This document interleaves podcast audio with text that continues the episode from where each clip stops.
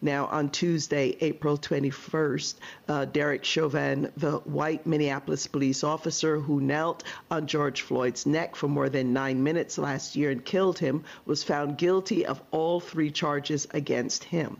Chauvin was convicted of second degree unintentional murder, third degree murder, and second degree manslaughter. The jurors deliberated for just over uh, 10 hours over two days before arriving at their decision.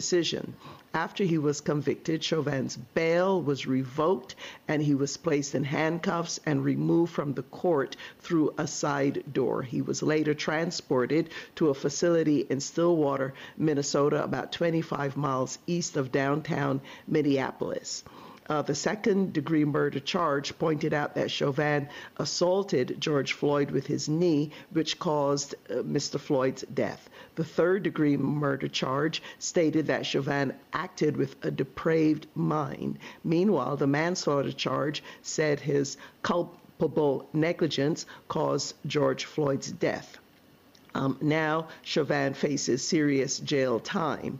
He could face up to 40 years in prison for the second degree murder charge, up to 25 years for a third degree murder charge, and up to 10 years for the manslaughter charge. This, according to CNN. Now, Minnesota's sentencing guidelines recommend about 12.5 years in prison for each murder charge and about four years for the manslaughter charge. But in Derek Chauvin's case, uh, the state has asked for a tougher sentence than the recommendations uh, provide. Chauvin's sentencing is set for two months from today, and a trial for three of the other officers involved in George Floyd's uh, arrest uh, Thomas Lane, J. Alexander Kueng, and uh, Tou Thao is set to begin in August. The three other officers at the scene of George Floyd's murder have since been fired and face charges of aiding and abetting uh, murder. You heard in uh, the clip we played earlier, um, the Floyd family uh, rejoicing, um, tears of joy. There were lots of tears, people across the U.S. celebrating the guilty verdict, and indeed uh, around the world. Peaceful demonstrations uh, were held, and President Joe Biden and Vice President Kamala Harris also spoke out. We'll hear their words a little later in the show. Um, so, indeed, let us go now to a clip about how the U.S. reacted to the Chauvin verdict. verdict. We, the jury, in the above entitled matter as to count one, find the defendant guilty. Guilty!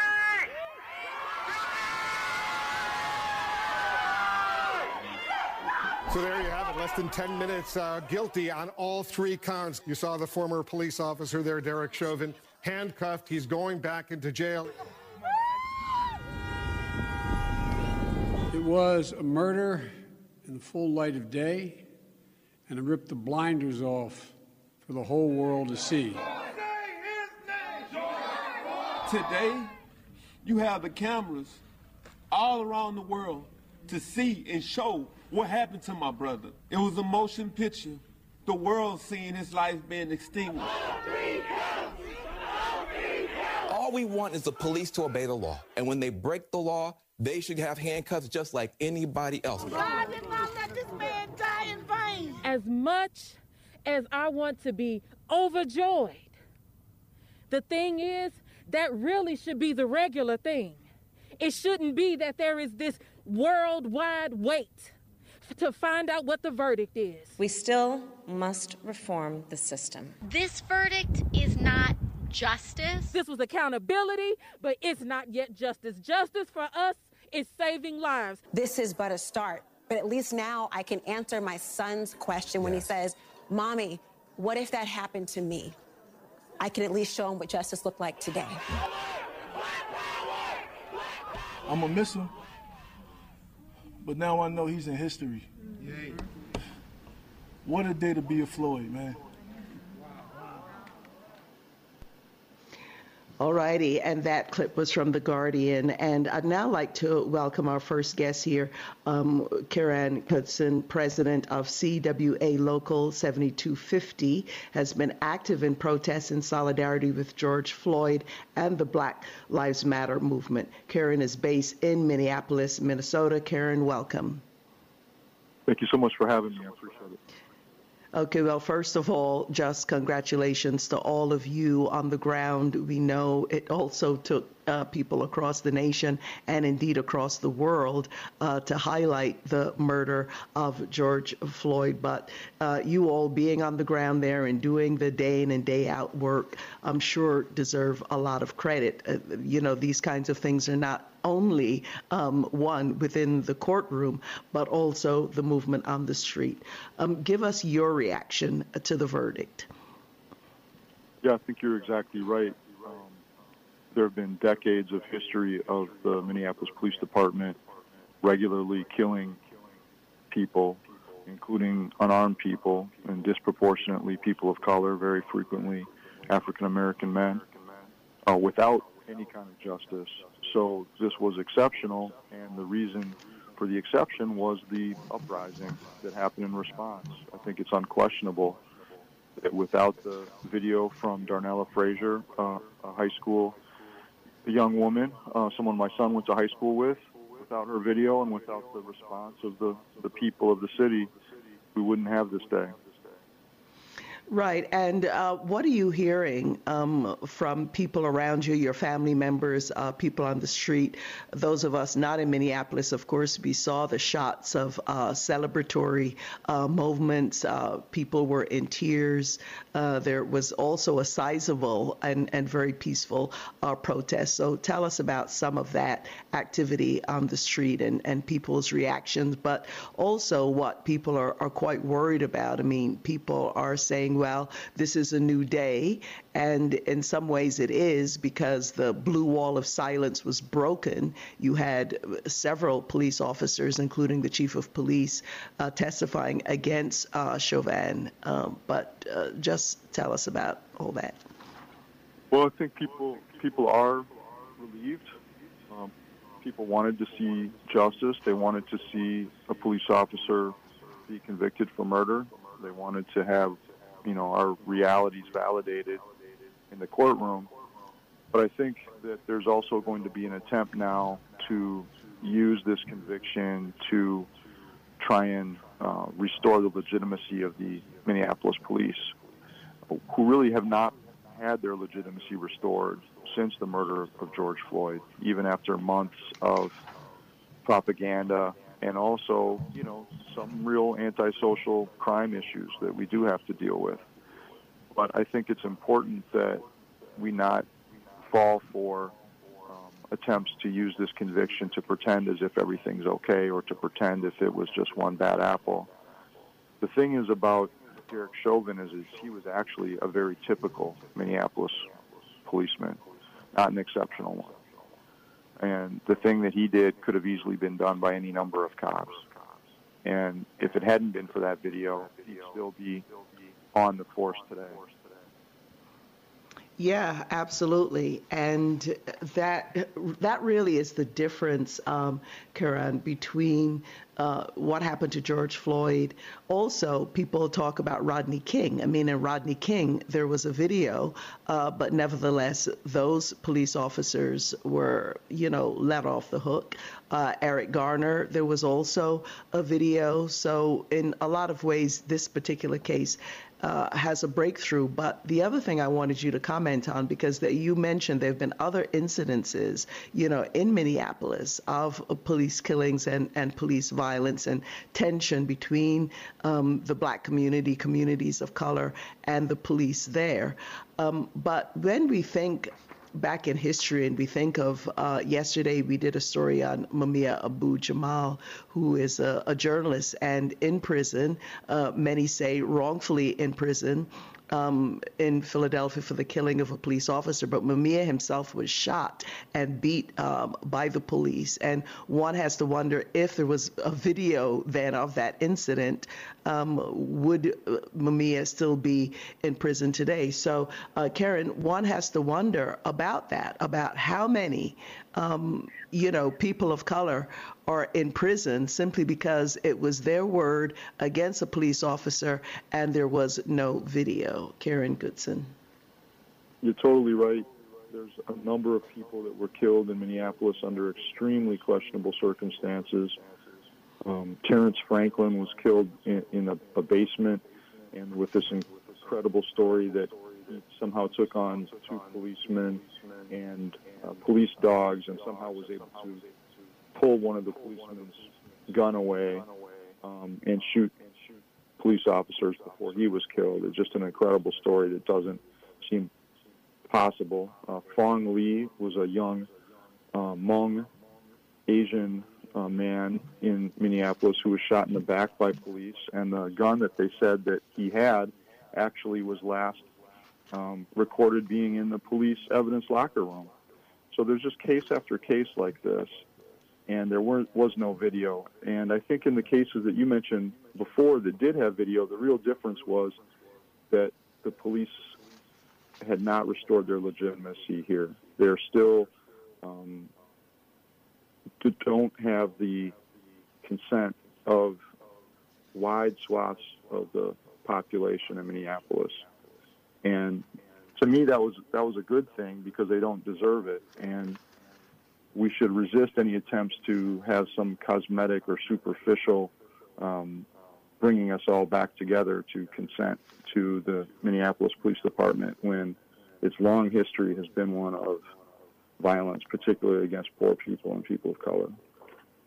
Right. And hold that thought. I do want to come back to you to talk about what people are now demanding uh, in Minneapolis of law enforcement there. But I'd like to welcome into this discussion David Ayala, who serves as national organizer for the formerly incarcerated convicted people and families movement, which is a network of over 50 civil and human rights organizations that are led by people who are living with criminal records and their family members. David, thank you so much for joining us.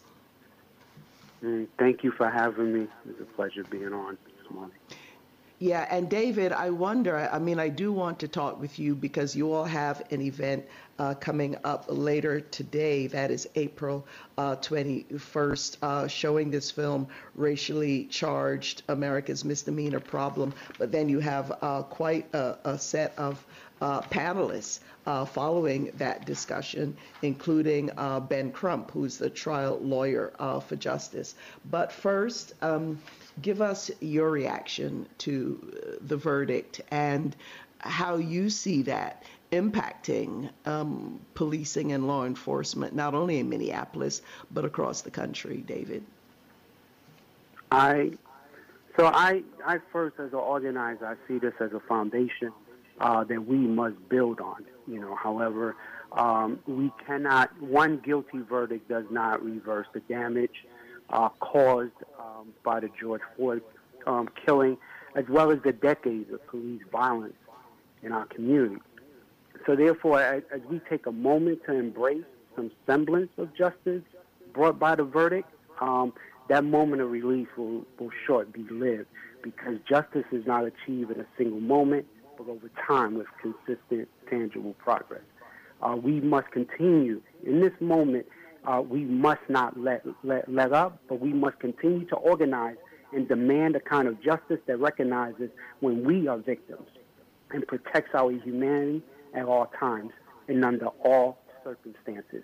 And, and, and most importantly, we, we as, as, we move forward, we must demand uh, the same same resources that went into that trial to go into uh, uh, uh, trials moving forward because I think that's one of the major points, um, part of what took place yesterday.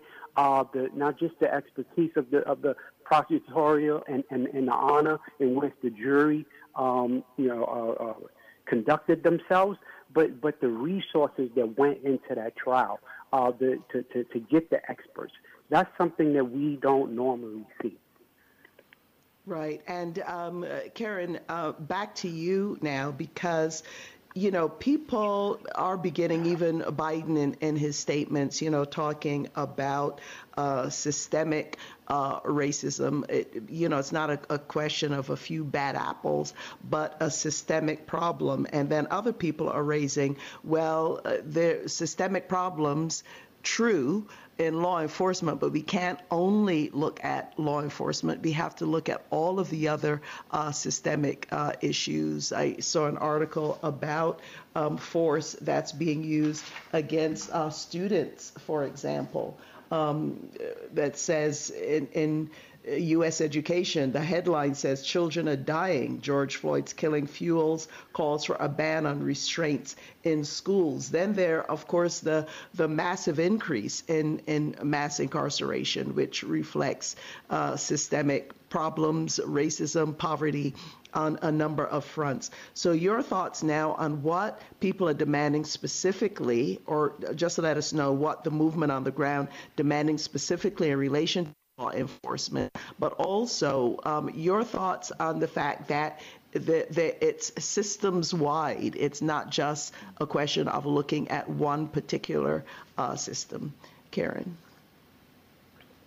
Yeah, again, I agree with how you lay that out. Um, Minneapolis, like all parts of this country, is built on the structural white supremacy of this country, and all the institutions and systems uh, that come from that structure are, you know, infected and promote the racism that's been inherent in the system. So it's not just policing; it's it's employment, it's wealth. There's a massive wealth gap in Minnesota between people of color and white folks.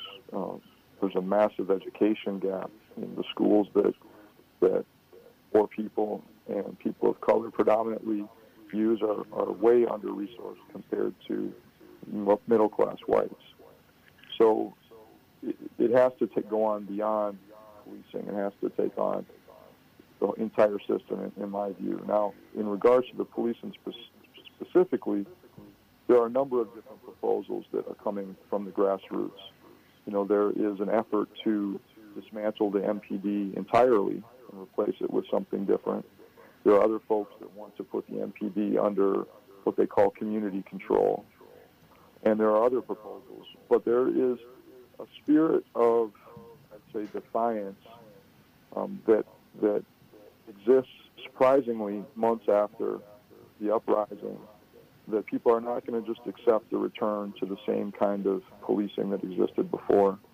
And um, if the police try and impose that just with some new names or some superficial changes, it won't work. Right. And uh, David, uh, back to you, because just yesterday, as people were reacting, uh, you know, to the verdict, I got a text from a colleague of mine in the Bay, Area who's actually indigenous and a Salvadoran event. Um, um, background and said, or she said, the whole damn system is guilty. So, um, David, just uh, the film, this new film, the formerly incarcerated, convicted uh, people and, and families movement that you all are screening along with uh, Brave New Films. The title of it is Racially Charged America's Misdemeanor Problem. Uh, you are going to need to tell us how people could see it and participate uh, in it, but also tell us how you see the connection with this film and what is happening now um, with the Chauvin verdict and these uh, police killings, but also give us a sense of some of the panelists who will be speaking, and I'm sure that they'll also be commenting on the Chauvin verdict and the interrelationship of all these systemic problems. David.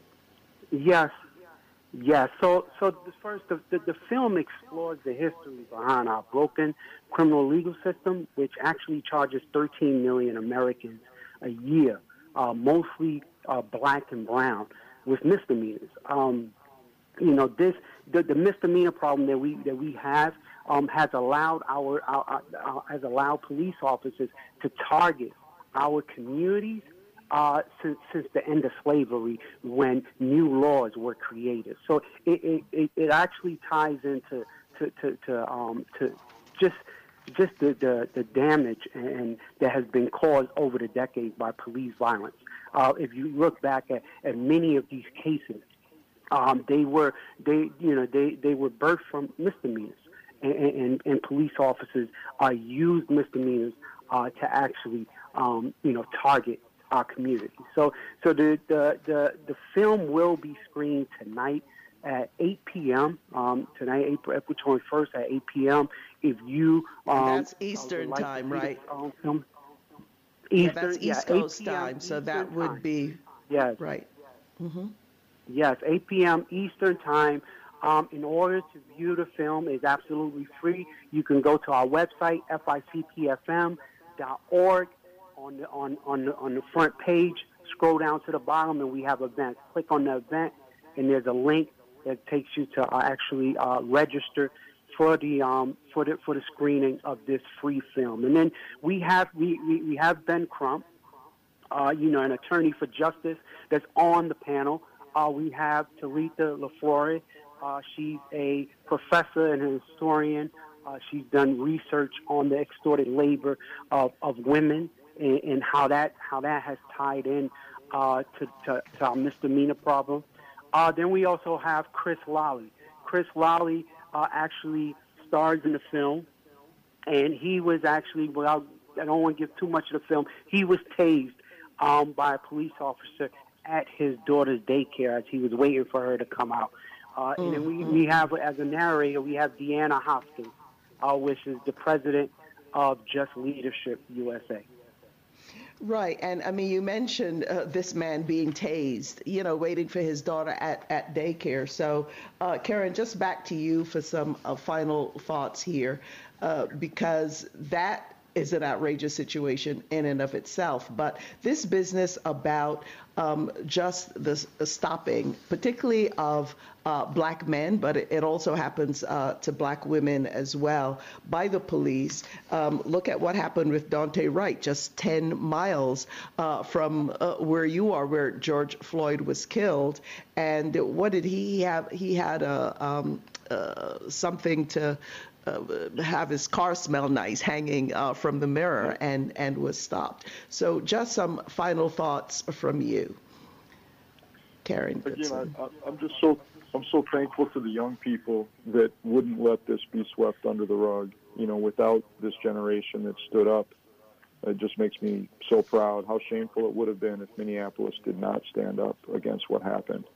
And so uh, I'm very hopeful about this new generation of people that are fighting for justice and open to thinking outside the box for solutions. Um, that's the my big takeaway is that everything we've achieved has been because of, of their efforts. And a lot of politicians are going to take credit for it, but it was the young people in the streets that brought us here today. And, and just one quick thing, uh, Kieran. Um, are you seeing on the ground um, more people reacting and coming together as a result of uh, what happened with George Floyd and, you know, even the, the trial in of itself, because the country is so divided. I mean, you did have 74 million people uh, voting for Donald Trump, who some call, some refer to him as the white supremacist in, in chief and a, a, a widespread problem, not only in the United States, but also in Europe of, of the rise of this. Are you seeing more coming together of people? Uh, Kieran? Well, there's been a coming together really over the last year since the uprising. People, um, there are projects that are still going today that, that came out of the days after George Floyd was killed. The area around um, the intersection where George Floyd was, was murdered has become a barricaded community space um, and has been organized and coordinated and secured by the community for you know 10 months and more. Uh, they have two community meetings every day. There's a number of people who've taken really made it their the work of their life to to make that space be a space that is um, there for people to understand what happened to George Floyd, to understand about racism, and to protest against the conditions. And you know, I got to give a lot of credit to black women from that neighborhood who've been kind of the, the core of it. But there's been a lot of different people from different ethnicities and racial groups, different generations who've made that happen. And that's just one example. So there's certainly been lots of coming together. There's a, still an energy in the in the Minneapolis and in the Twin Cities area. I think you saw that in the response to the horrible murder of Daunte Wright, where people once again were right out in the streets acting boldly and um, bravely, I would say. So there, there is a coming together. I don't want to pretend like that polarization isn't there as well.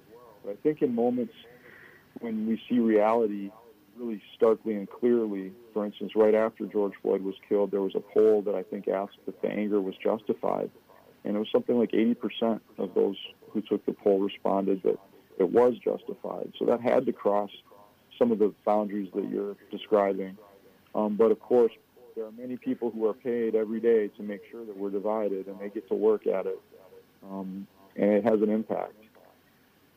Right, right. Well, on that note, we, we hope to speak with you again. We really appreciate you taking the time to join us. And David Ayala, also, we've posted information on the film uh, that will be screened uh, later today, 8 East Coast time. That's 8, that would be uh, 5. yeah, 5 o'clock Pacific time today on the uh, on our social media for the show. So we want to thank both of you for joining us. Thank you so very much.